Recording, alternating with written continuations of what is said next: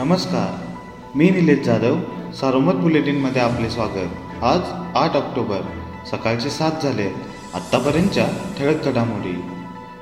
श्रीरामपूरचे police उपाधीक्षक संदीप मिटके यांच्यावर निलंबित पोलीस अधिकाऱ्याने गोळी झाडल्याची धक्कादायक घटना घडली आहे. अल्पवयीन मुलीच्या कांचीलाला गावठी कट्टा लावून एका महिलेच्या कुटुंबावर दहशत निर्माण करणाऱ्या आरोपी निलंबित पोलीस अधिकाऱ्याला पकडण्यासाठी मिटके गेले होते. त्यावेळी ही घटना घडली आहे. श्री साई मंदिर घटस्थापनेच्या मुहूर्तावर भाविकांसाठी खुले करण्यात आले आहे. गुरुवारी श्रींची पाद्यपूजा व काकड आरतीसोबत दर्शनही सुरू झाले. भाविकांच्या स्वागतासाठी ग्रामस्थांनी मंदिर परिसरात आकर्षक रांगोळ्या काढून सजावट केली होती. साईनगरी भाविकांच्या आगमनाने पुन्हा फुलून गेले आहे. सकाळी सहा वाजेपासून सायंकाळी सहा वाजेपर्यंत अकरा तासात तब्बल अकरा हजार भाविकांनी साई दर्शनाचा लाभ घेतला. तसेच शनिशिंगणापूर येथील शनी मंदिर गुरुवारी पहाटेच्या आरतीनंतर भाविकांसाठी खुले झाले.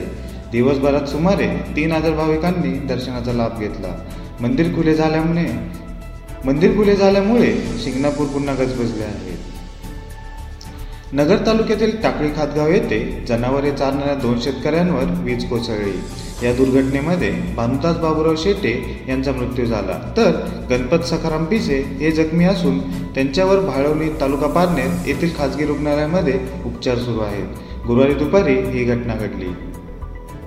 राज्य सरकारी कर्मचाऱ्यांना व इतर पात्र कर्मचाऱ्यांच्या महागाई भत्त्यात वाढ करण्यात आली आहे. एक जुलै दोन हजार एकवीसपासून महागाई भत्त्यात अकरा टक्के वाढ करण्याचा निर्णय झाला. महागाई भत्ता आता सतरा टक्क्यावरून अठ्ठावीस टक्के इतका झाला आहे. या निर्णयांमुळे या निर्णयामुळे कर्मचाऱ्यांची दिवाळी गोड होणार आहे.